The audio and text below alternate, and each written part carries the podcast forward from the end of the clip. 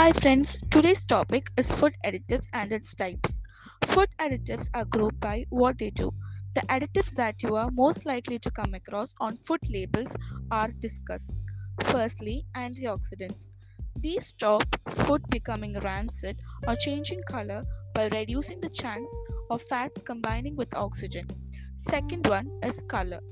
Another group is of emulsifiers, stabilizers, gelling agents, and thickeners these help to mix or thicken the ingredients. Thirdly, the preservatives are used to keep food safer and longer. Finally, sweeteners. They include intense sweeteners like stevia and aspartame, which are many times sweeter than sugar.